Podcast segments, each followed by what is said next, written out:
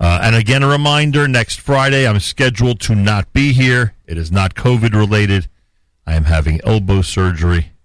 Yes, many people have cited Malcolm's line from last week that there are very few parts of my body that have not had some type of surgery. Uh, but it will be elbow surgery. And please God, after a day or two of rest, I'll be back Monday morning here at JM in the AM. And we are looking for qualified personnel to um, to substitute for me Thursday and Friday. But all we have on our staff is qualified personnel, so that should be pretty easy. Malcolm Hoenlein is executive vice chairman of the Conference of Presidents of Major American Jewish Organizations. Joins us Fridays for the weekly update here at JM in the AM. Mr. Hoenlein, welcome back to JM in the AM. Thank you. Always good to be with you and for Shalema because we won't speak to you next Friday. And Yeah. Hope uh, your pitching arm will be back in full force uh, right away. I appreciate it. I'm assuming there'll be a balloon bouquet awaiting me from the Hoenleins after surgery. That's that's what I assume. Well, good. it's a virtual balloon, you know, like everything else these days. That's right. That very easy, by the way, to send that. Right. There'll be a little balloon sticker coming from the Hoenleins on their WhatsApp account. That's how it's going to work. Uh, this report in the Jerusalem Post, I don't know if it's report analysis or what. I mean, I'm sure you could take us back to the times of the Obama administration and, of course, the famous UN Security Council resolution that the United States abstained from instead of vetoing. Uh, which was the first time in history that that had happened. But apparently, there was another resolution being proposed at that time, which- actually would have called for or put into the hands of the UN or the uh, the Security Council. You'll explain that uh, the possibility of voting on a Palestinian state and having it authorized by the United Nations. And according to this report or analysis. Or, or the news that's come out over the last uh, couple of months, Russia actually was prepared to veto that type of resolution. What can you tell us about what happened at the UN three and a half years ago? Okay, so this is based on a Yisrael Hayom report that um, um, Prime Minister Netanyahu appealed to Putin to stop an anti-Israel resolution at, at first about 2234, which did pass in the Security Council in the United States, as you remember, abstained. Right. At that time, they denied that they were behind it. I remember Ron Dermer uh, said that, in fact, it was the administration, the Obama administration, was actively involved in pushing it, which I do believe. And um, the, the, and of course, it passed. And the resolution was the first time the U.S. didn't veto, didn't try to block. I spoke to um, uh, Ambassador Powers repeatedly at the time. She denied it, and many other things, which uh, I won't go into all now. But you know, a year before, the president told me in in a meeting at the White House, after a meeting in the White House, actually, uh, he said, "I know there there won't be a Palestinian state in my term, but I will create the predicates before I leave office." Wow. and I shared that information uh, and you know anticipated this in September when uh, the UN session convened. But we got the reports that they were working when you know the, all the heads of state come for the opening of the General Assembly that they were working it. So it's a very credible story to me, and the um, U.S. ambassador to Israel at the time, Dan Shapiro, denied uh, what Dermer said and said it was not a U.S. initiative. It's true the Europeans and others wanted it as well, Right. but clearly the the key was the, the United States' role. And then they had a second resolution, which, as you said, would have gone further and would have delineated, you know, a Palestinian state along the 67 lines with some swaps, territorial swaps. Uh, but essentially, that would have then gone to the General Assembly to enshrine it, and you would have had precluded then the real essence of any negotiations and of what we call defensible borders uh, and secure borders. Uh, so the Putin, it seems, intervened and let them know that they Russia would veto it. It was something that the U.S. didn't want, and because it was before an election, uh, and they didn't want to harm um uh, Hillary Clinton's chances. Supposedly, that they um, they they dropped it. What a couple of things. One more immediate in, in terms of that era, and one just a historical question. What does it tell us about the Putin Obama relationship? That was always an anomaly, I think, to the average observer. Uh, you know what what they really thought of each other, how much they were willing to cooperate with each other. What does this tell us about it? Well, I don't know that this in particular tells us. I mean, I think the relationship was, uh, as you said, it was anomalous, but it was much more than that. You know, the, Russia pursues its interests, Right. and They do what's best for Russia. And they do yes, and what's best for Putin. Right. Um, so their votes in the UN are pragmatic. It's who they're looking to get support from, and look look what they're doing in Libya today. Look what they're doing in Syria. Look what they're doing and elsewhere. They they are trying to extend their territorial reach. They're trying to protect certain interests. Uh, the fact is that he invests very little. He does it very shrewdly and gets max tries to get maximum gain. He plays with the Turks and the Iranians. He's with them on one day and against them on another. He's on opposite sides in Libya with Turkey, but in, in may deal with them in, in Syria, which now is being violated. So he's pragmatic, I think, and and drives driven by um, what he perceives to be their interests. Hmm, interesting. And the historical question, or more deeper into history, it, it, what, now that we've seen, and now that you've confirmed that the president of the United States, you know, pursued this avenue and almost succeeded, and and frankly, we don't know if he would have succeeded or not because it would have depended, it seems, on Putin's action and reaction. Um, now we do see just how really any president, Carter, who was very interested in peace and in a Palestinian state, Clinton, who felt his legacy would be linked to it, and others could have pulled a similar move. And you know, and, and, and you know, aside from divine intervention, which I know we believe is is, is an important factor, you know, it, you always talk about the importance of of being on the front lines and you know being ahead of the issues and making sure that things don't turn in a certain direction. When you think about it, any of those prior administrations could have done the same thing. Absolutely, and they there were other attempts, some which were thwarted, some of which were not, and of course the role of Israel and its diplomats and the prime minister are, are all important. Remember, there was a lot of tension between Obama and and Netanyahu after his uh, speech on in Iran in the Congress on Iran in the Congress. Yeah. You know you have to factor in all the things and see the total picture, which is books, not not uh, comments, Right. uh, to to understand uh, fully. But you're quite right. And when you know people question why we spend all this time each year at the UN General Assembly, meeting with the foreign leaders and all, because we can sometimes score a message. Um, just the factual background, because they, they're focused on so many different things that sometimes the significance of a particular move is, is is lost on them, and, and some of them don't consider votes in UN important, so they let the ambassador do what they want. There's a lot that can be done, and, and if you're not there, and if you're not active, and it reminds us of the important role that Congress plays as a check on the president when a president is is not supportive or wants to do things that, that are are deemed to be uh, harmful. Uh, that you have a Congress to turn back to. Obviously, administrations are very important, and they have powers uh, that are uh, singular in, in many respects. And, and uh, I know Prime Minister Rabin used to think that the White House was the important body, and much less so Congress. I think Netanyahu respects both of them. Right. Uh, and there were others who, who who really worked the Congress. I think Shimon Peres. Others um, looked at it in in that both were significant. But that that's the role we play. And frankly, now with the being isolated as we are, uh, I feel this vacuum that that we're not there on some of the things, and I anticipate that um, we could see renewed uh, initiatives if, let's say, the application of sovereignty moves ahead. The, the threats from the Europeans and others are are very strong, and there's there is a, a good possibility they will go to the UN, which has already expressed itself in opposition, and without even knowing yet what what they have in mind or what Right. they're going to do. Uh, and without someone there, or without someone on the front lines, uh, you know, fighting the fight, so to speak, it could be a lot easier, as you point out, for them to get away with it.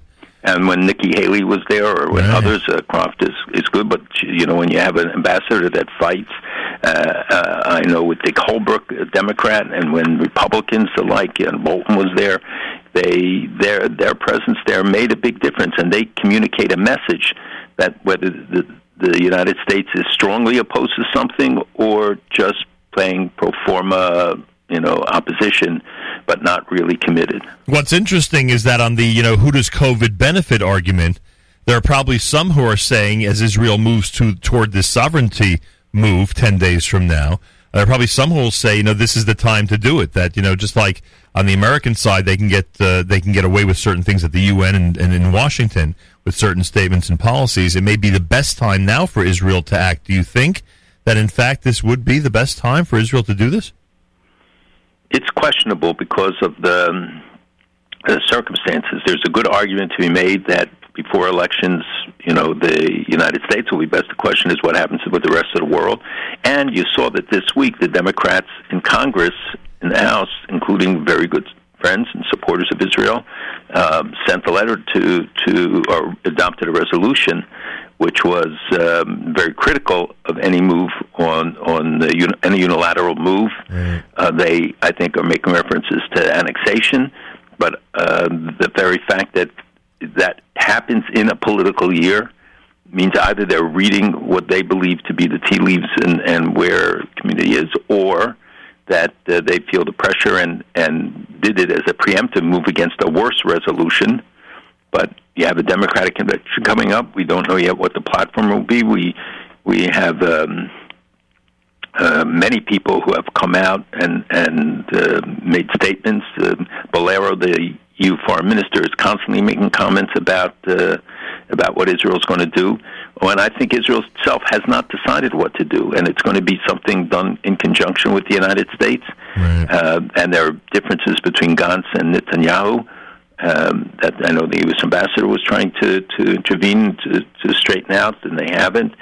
So you know, it's, it's premature statements, but it's meant to be preemptive, I think. And I pointed out to you last week that again, uh, you know, the way I look at things, uh, there are many threats from the from the other side about what you know what might happen if Israel would make a move like this. But again, I, I mentioned last week the embassy move, a lot of hot air. Uh, the Golan move, a lot of hot air. Uh, shouldn't we suspect that all these threats and all these bold statements are, are basically going to fall on deaf ears, and that if the Israel would uh, move in this direction in ten days, uh, the enemy is, you know, basically not going to react much, the same as they didn't in the prior cases? Again, it depends on what is done and how it's done. I think, for instance, using the word annexation is not wise. Application of sovereignty, rule of law, other things uh, are much more palatable to people. Mm. You know, in American eyes and Western media, but generally, annexation has a different connotation. Right. So, how you do it, what you do, is is very important. Um, and the, the truth is, you can't let outside uh, consider. You have to take into account I think all of these factors and think about Israel's long-term concerns. You know, things that people don't think about. The EU has this 2020 Horizons program, which yields hundreds of millions of dollars to Israeli research institutions because it's you know it's the joint research, et cetera, with Europe. That would be a devastating blow. They say that the, all these things would be endangered. Whether they will actually carry it out or not is is not clear. But there is serious dangers that Israel has to take into account all the ramifications in the region outside. You saw what the King of Jordan has said with the UAE. They modified it afterwards. All of them. The Jordanian official yesterday said. Oh, the the Hebrew article that was that was uh, the Hebrew op-ed that was from the UAE, right? Am I right? That, that was from the ambassador of to the United States, who was a good friend of good friend of mine, and um, and that was changed. That was amended. No, that was no, no, that was not amended. Um, but the foreign minister spoke this week at a at a AJC um, online uh, conference, and he uh, said, you know, the relationship with Israel is on track, and et cetera, et cetera. Sort of putting it in context, saying, but but to them, this is an important consideration. The ambassador doesn't write that unless the government authorizes it, and he did tell the White House before he published it. Uh, uh, but the uh, the thing I was talking about was the, that Jordan, a top official in Jordan, said that the um, you know, we're not going to sacrifice our, our security cooperation with Israel for the Palestinians because they're all tired of the Palestinian obfuscation. You know, the, the, there was a very interesting story that hardly got any coverage, but a, a, an important um, Palestinian official, member of Abbas's um, own party and an affiliate of his, uh, a close friend of his too, and and this guy whose name was Jalad, as I recall, uh, or Jadala, Jadala um, he was the head of, of the political department in the PA, and he now has written an expose about the corruption and the fact that money coming from EU assistance in Arab states were transferred mostly to the presidency, meaning to Abbas's office, mm. and there to secret accounts with fictitious names, including those of Abbas's own grandchildren. And he's now seeking asylum in Belgium, and he has given them the documentation and all of this.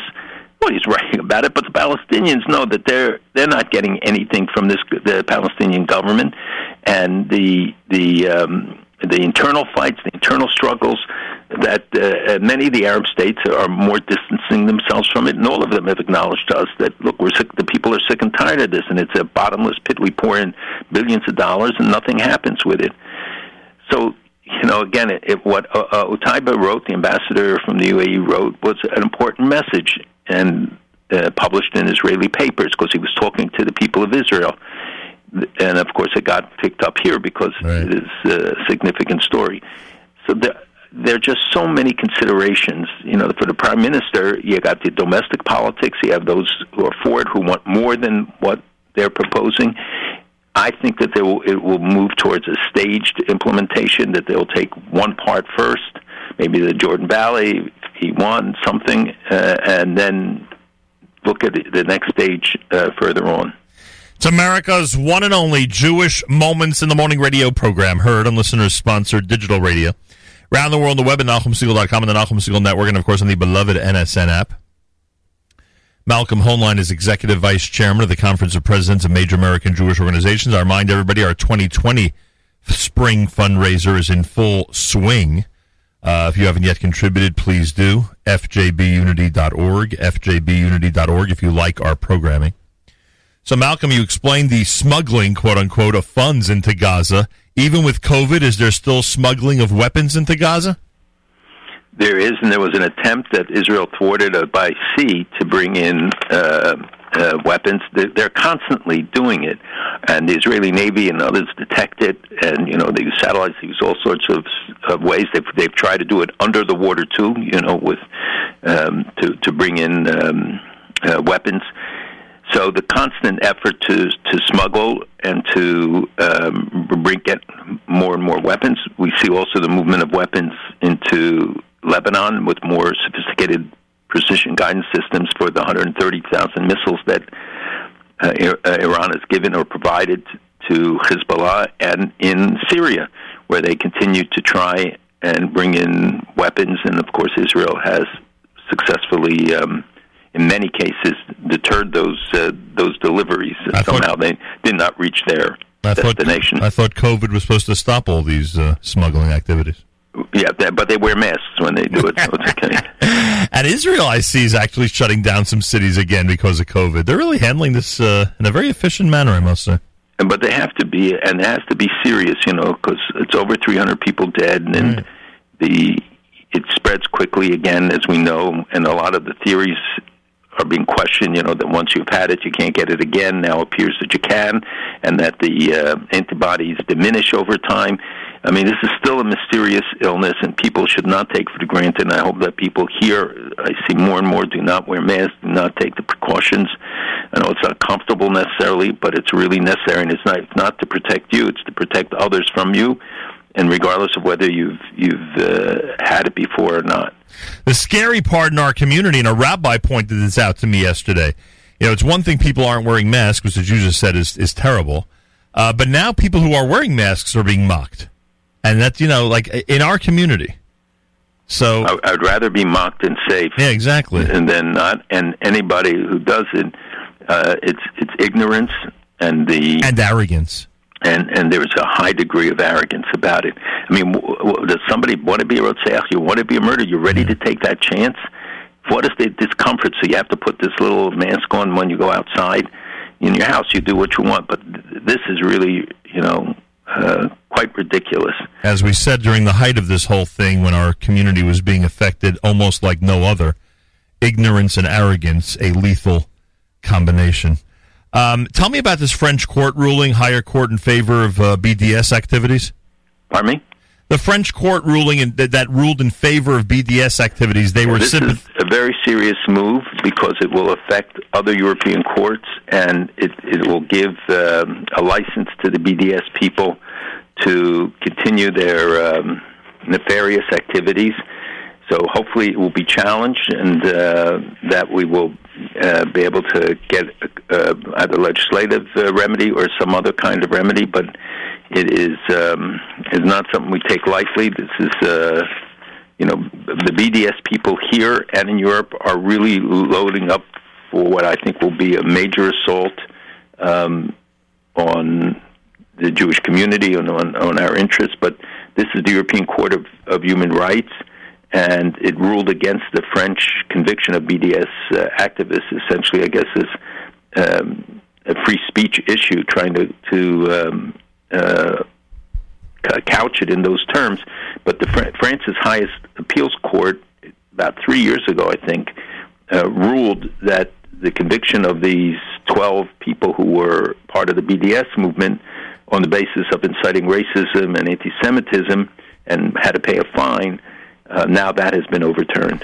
Uh, I think the atmosphere is one of, um, you know, where, where people, where the BDSers are getting the sense, and it's quite obvious now in terms of what's happening here in the U.S., that. Um, uh, essentially, uh, you know, political correctness has run amok, and and they are making, excuse me, they're making sure that BDSers, the BDSers are making sure that BDS is a significant part of the political correctness. I think they're trying to take advantage of a major opportunity here as, uh, again, uh, the world and courts are operating a certain way. They feel they could, you know, sneak the whole BDS issue into that entire big category.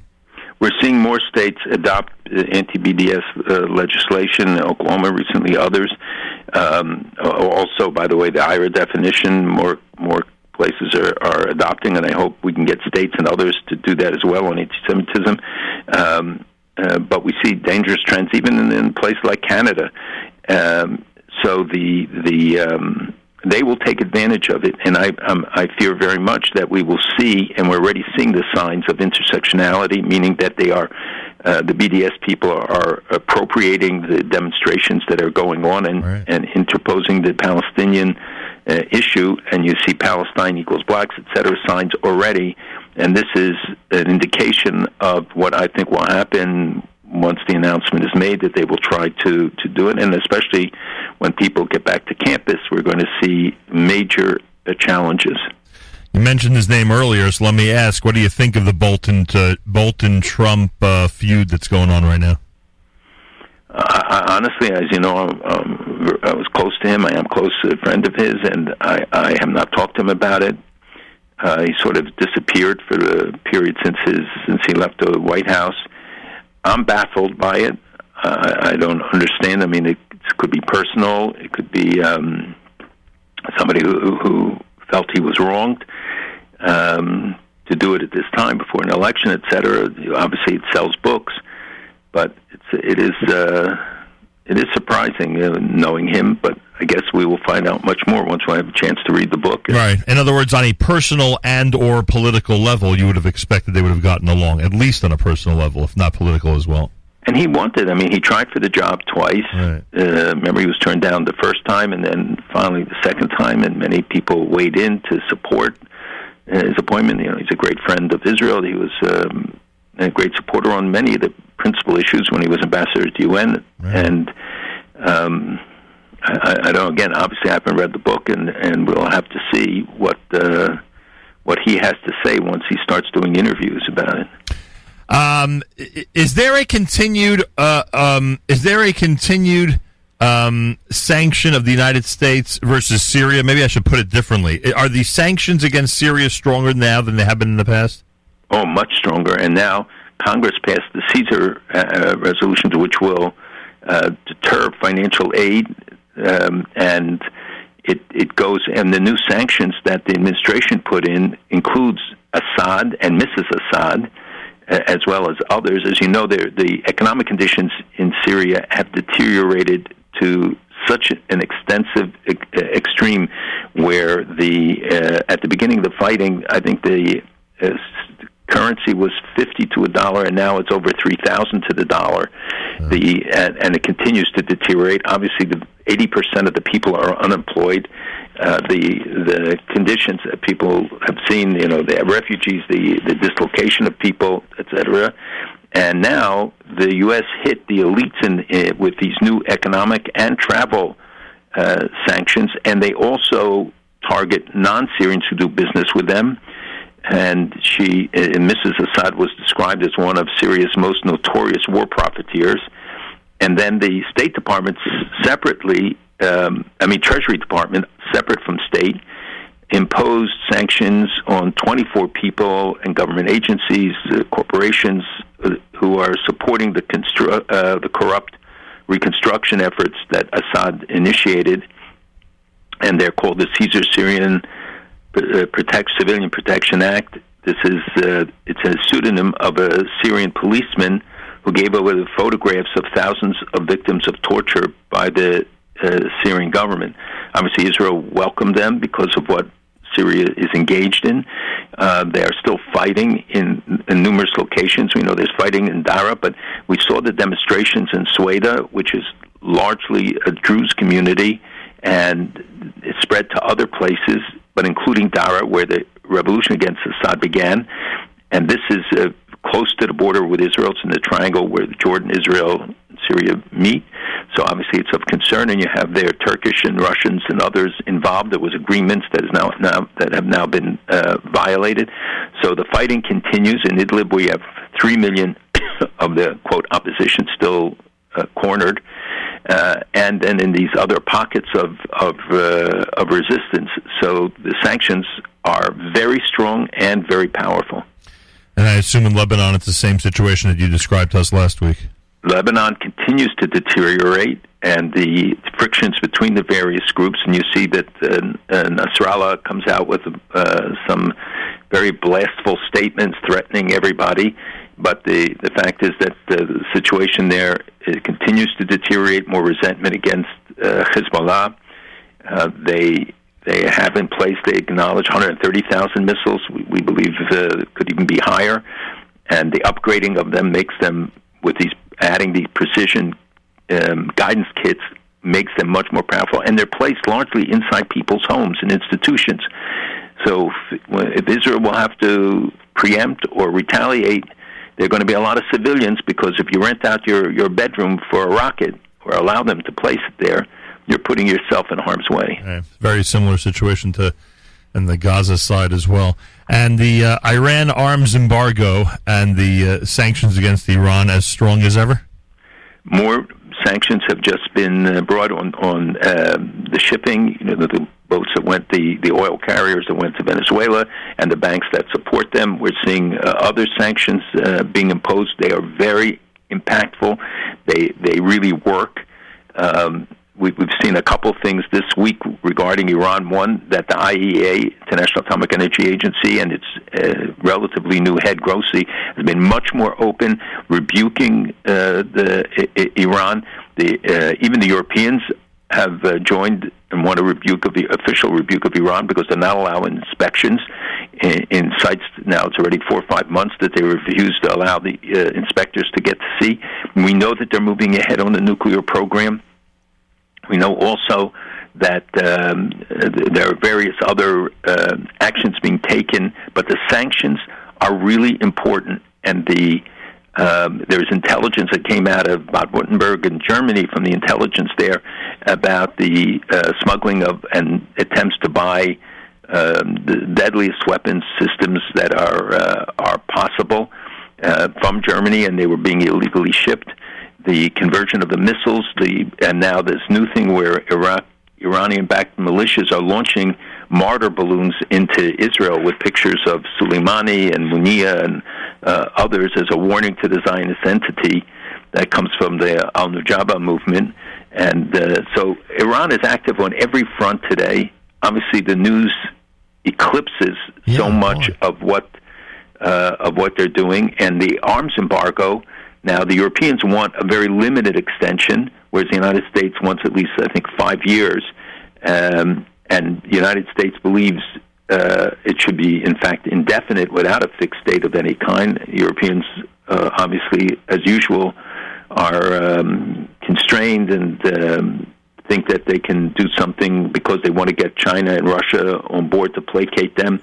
Um, so to get him to at least abstain on a Security Council resolution. So this is still very much up in the air, but it would be a, a tragedy not to get this extended. It will enable them to purchase. It will enable them to provide more and more weapon systems to Hezbollah, Hamas, and others.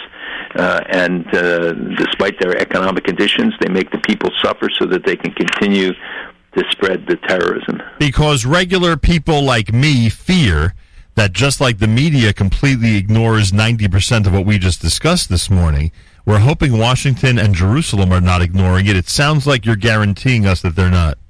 100% not. The administration has been very much on top of it. Brian Hook, others who are in charge on, on Iran policy are uh, very much o- on top of this whole thing, and um, you know they they recognize it. By the way, on the good news side, you know that Israel is providing the United States with two sets of the Iron Dome. One will come in, uh, in I think in August, or, and one will come later on to to test them to be incorporated into America's defense system, and four new F-35s are going to arrive in Israel. I think in in August, and then three more in November, which will make it about 27 of the 50 that they've ordered, and these have been integrated into Israel's um, defense system with a unique Israeli technology added to it. And these are very important because they can evade advanced missile systems. They operate undetected deep inside enemy territory. Uh, they have a massive array of sensors, and Israel, which Israel has enhanced, and uh, they can intercept, you know, airborne threats like cruise missiles and other things as well. Interesting, and that is good news. Um, finally, Malcolm, and we started this whole conversation about staying ahead of the issues. We started this conversation about uh, being on the front lines, yourself, other leaders, and making sure to to stay ahead of things because you never know what may uh, either spiral out of control or what may change on you know on a dime, so to speak. And the um, the, the the even though it's a domestic issue, the situation going on right now in the United States uh, especially regarding the police. We know one of the reasons that we've enjoyed what we've enjoyed in this country is because of government sponsored security and how it's acted in a positive manner toward our community for a very, very long time. Those communities that have an opportunity to formally, I don't just mean, you know, kids waving in the street, to formally thank the police department and provide them with meals and to show them that in any way we're there to support them. I think it's vital. I think it's key to do that in this case. First of all, we pray that they actually respond when they are needed, because I don't know why, if I was a police officer, I would respond, frankly, at this point. Uh, but hopefully they'll respond when needed, and hopefully they will continue to have a positive impression about working with our communities around the country in every city. So, obviously, I believe that uh, we have to show hakaras hatov appreciation to all the frontline defense, and that ranges from uh, police and firemen to the doctors and everyone else, uh, the, the the people who really protect our lives, and then we too often take for granted. And the, in the police, like in any group, you have people who do engage in excessive and and uh, racist, even anti-Semitic behavior at times, and they have to be rooted out. But the, to undermine the whole system of defense and security is is not in anyone's interest. In fact, the minority communities are even more important because of the, um, the crime statistics rate. demonstrate. Right. Pardon me? Because the crime rate there. The Because of the crime rate. I was going to say the yeah. statistics bear it out, and the um, you know for us the law and order is really critical. That we want one stable societies. We want fair societies. We don't want to see racism or bigotry, and certainly uh, anti-Semitism. And once one is permitted, we know that it spreads, uh, and you create this permissive uh, attitude. On the other hand, if if there can't be double standards, there can't be uh, ignoring ignoring people who engage in criminal activities. Uh, freedom of speech should be protected, but not some of the other excesses. And and you know we have we are largely an urban people, and therefore want to see our cities safe. We have it's critical. We don't want to see an outflow of people. Uh, which was already in evidence of, uh, I think, 400,000 people left New York last year. Yep. That th- this is not a healthy situation for us uh, long term and we want to see harmony. And, and you know, if there isn't uh, the, the common sense uh, of trying to make uh, for fairness and, and uh, equality and sensitivity, but at the same time, there has to be uh, well, and we have public officials who seem to be confused at best and. Uh, um, doing making decisions that it's very hard to rationalize that the people should raise their voices in responsible and effective ways. But it also means complying with the, the orders and means um, people, especially about masks and public, um, unnecessary public gatherings and, and following the rules in stores, etc. For our own health and our own security, and police shouldn't have to be uh, diverted to it or to to you know chasing people out of schoolyards or, or parks. Um, they really have to be. Uh, there has to be some recognition and appreciation. And I know that in many communities, people have gone and brought food and brought other uh, and made other gestures to the police to let them know that we we do appreciate it and we do support. And I saw uh, in hospitals uh, it was B and H and stuff. Other people it is very important. People have been under tremendous stress now for four months, and the people have been. There's a very dangerous cocktail with economic dislocation, with unemployment, with uh, um, with the uh, the social disruptions are inevitable. This is the perfect combination, and for anti-Semitism. So the extreme right now, you see manifestations of white supremacist groups. We see the the um, Antifa groups. You see others, many of them launch into or link into anti-Semitic. Um, aspects and diatribes. So it is a it is a very sensitive uh, time. Families are also under great pressure, having been locked up for so long, or being under financial pressure, and then the kids can't go into camp. And I think there should be more of an effort to make a resolution uh, to to resolve it, to find ways that kids can go to camp. You can't lock them up for such long periods, and for to have summer programs because if people are just wandering the streets and have nothing to do, it's it's a formula for uh, to see increased disruption. And by the time we speak next, there are a lot of primaries coming up. You're not going to give any endorsements, but you will you will help us remind this audience that they should consider carefully those who've been there for our community. And they should remember that every vote counts. That you never know that your vote could be make the difference because there aren't usually big turnouts, and especially this year because of, of the remote voting, the virtual, uh, the virtual voting, um, mail-in ballots. There are so many ways that you can do it. I think you only have a few more days left till, till Tuesday. I think uh, to to cast a ballot. Look at the races. The New York is being watched this year because of some of them uh, in a really special way but we see people who whose views are are contrary to the interests of uh, as we see them, uh, both domestically and, and on international affairs. So make your voice count. Get out there and vote. Malcolm, I thank you. Have a uh, we'll speak again. I think it's July the third. Have a wonderful Shabbos and uh, Tov to everyone and be upbeat. We got a we have a great future ahead. We got to be involved. We got to get people to understand what the challenges are, make their voices heard and to be confident. Well said, and I thank you. Malcolm Hoenlein is Executive Vice Chairman of the Conference of Presidents of Major American Jewish Organizations, joins us Fridays for the weekly update here at JM in the AM. Again, I remind you, I'm not here next week because of the elbow surgery, nothing to do with COVID, thank God. Uh, but I will return uh, the following week, and obviously Malcolm and I will be together, please God, on July the 3rd, two weeks from today.